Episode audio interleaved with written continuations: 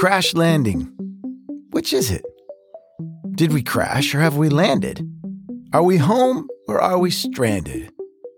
Hey, what's with all this double talk? Have we got a ride or do we need to walk? That's the first stanza to a poem I wrote called Crash Landings. It was one of 40 different poems written for a book I was working on. Think Shel Silverstein, complete with illustrations drawn by me. I had conceptualized a clothing line that would go along with the book as well. I had a big time literary agent, interest from Time Warner Group, and on the fringe, watching it all develop, was Russell Simmons, founder of Def Jam Records.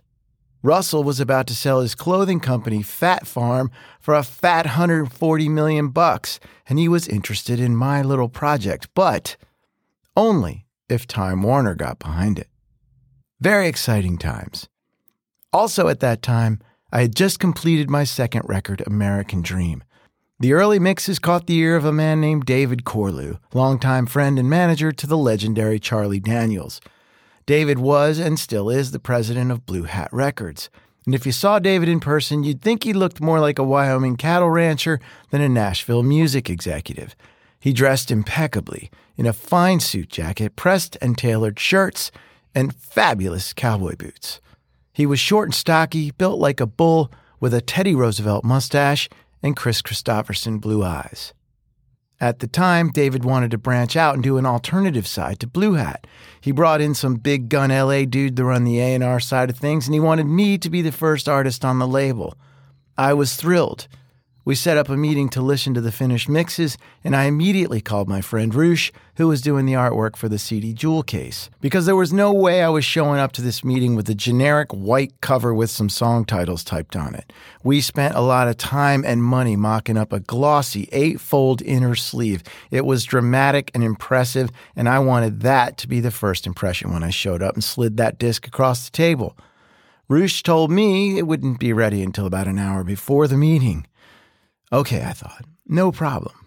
Roosh's house is 15 minutes from mine and 20 minutes from downtown Nashville. The morning of the meeting, I was nervous and excited. I was dressed to impress, looking like a young buck who believed himself to be a rock star. New boots, rock and roll jeans, and a fine fitting shirt from a Soho boutique.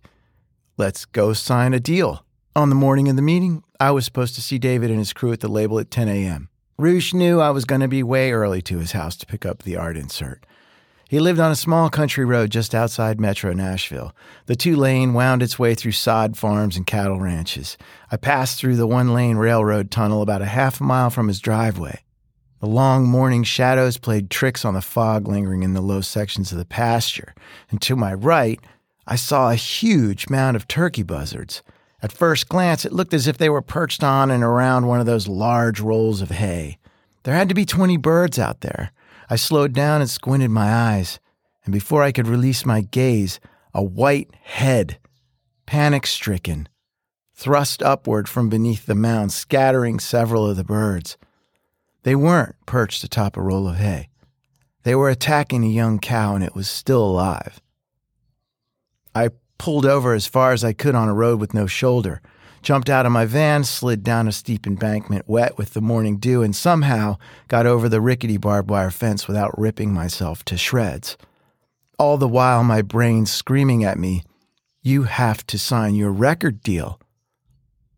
Flailing my arms and screaming at the top of my lungs, I ran across the pasture and sent the rest of the birds scattering. They took flight and began to circle.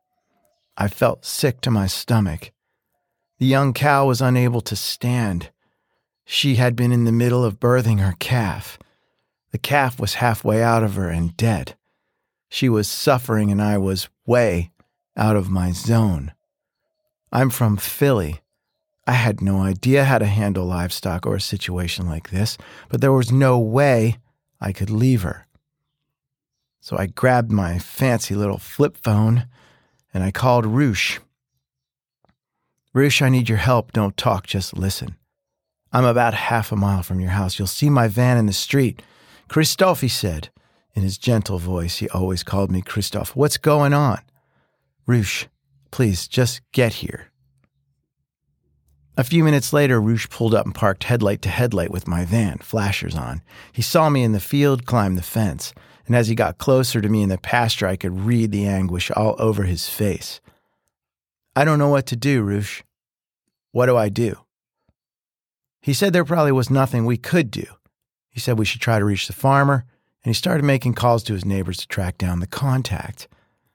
By now, a road crew had seen our vehicles blocking the street, and they too made their way over the fence and into the field. The young cow was grunting. Her breathing was rapid and shallow.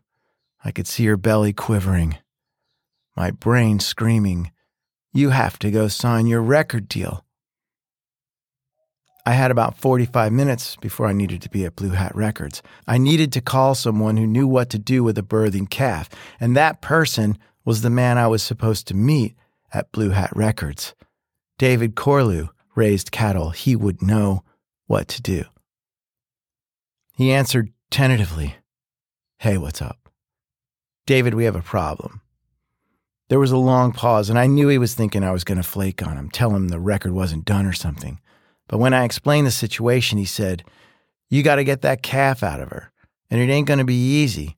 Sometimes we got to use a tractor, and she's probably going to die anyway. You should just call the farmer and let it be.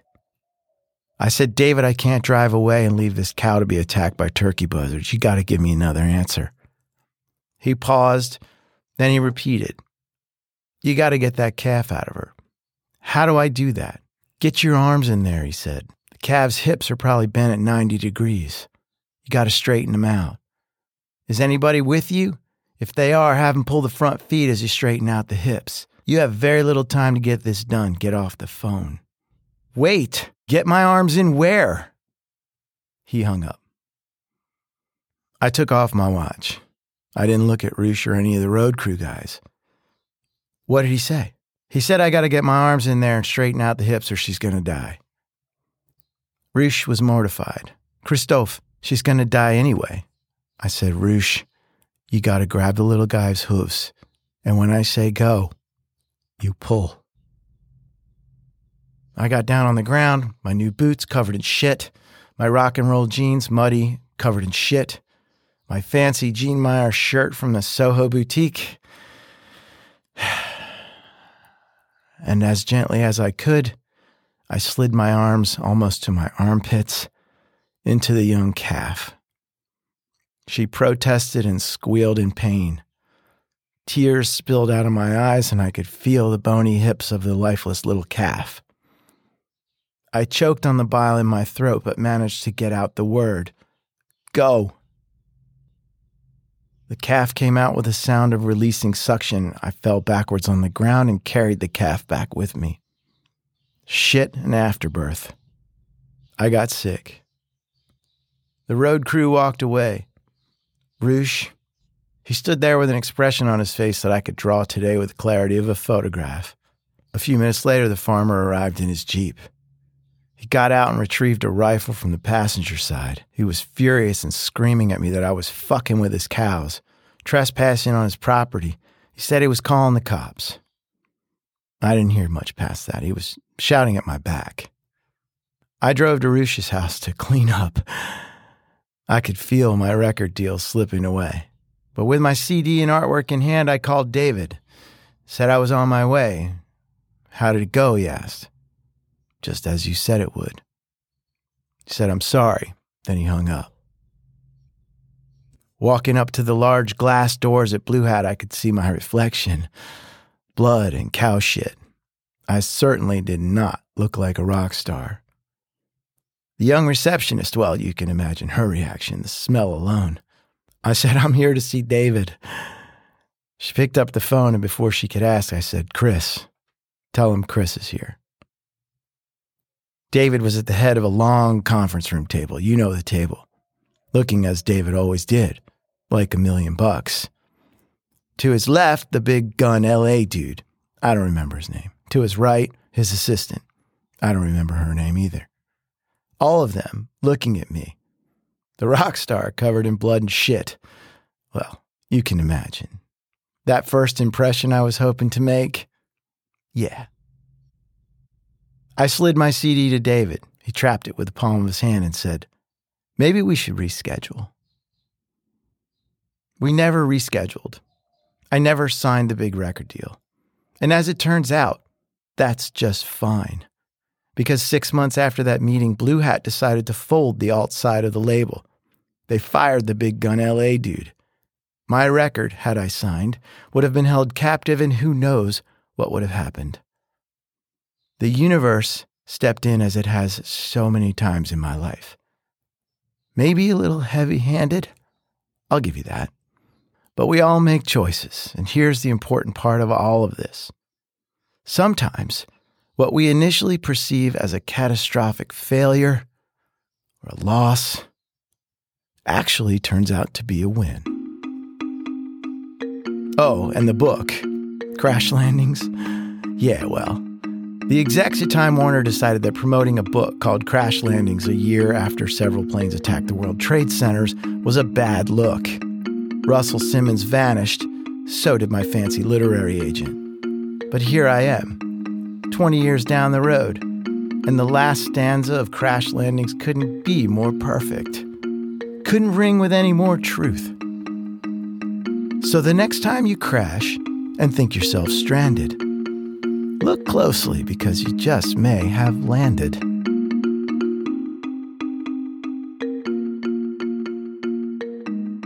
Hey, thanks for listening. If you like what you're hearing, make sure to follow us on Apple Podcasts or wherever you listen to your favorite podcast. And please share it with your friends because the show doesn't go anywhere without you. If you want to get on the email list or find out how to support the show, you can do both at themindunset.com. Okay, next week, my guest is bee expert John Timmons. I'll be here. I hope you will too. And until then, be nice, do good stuff.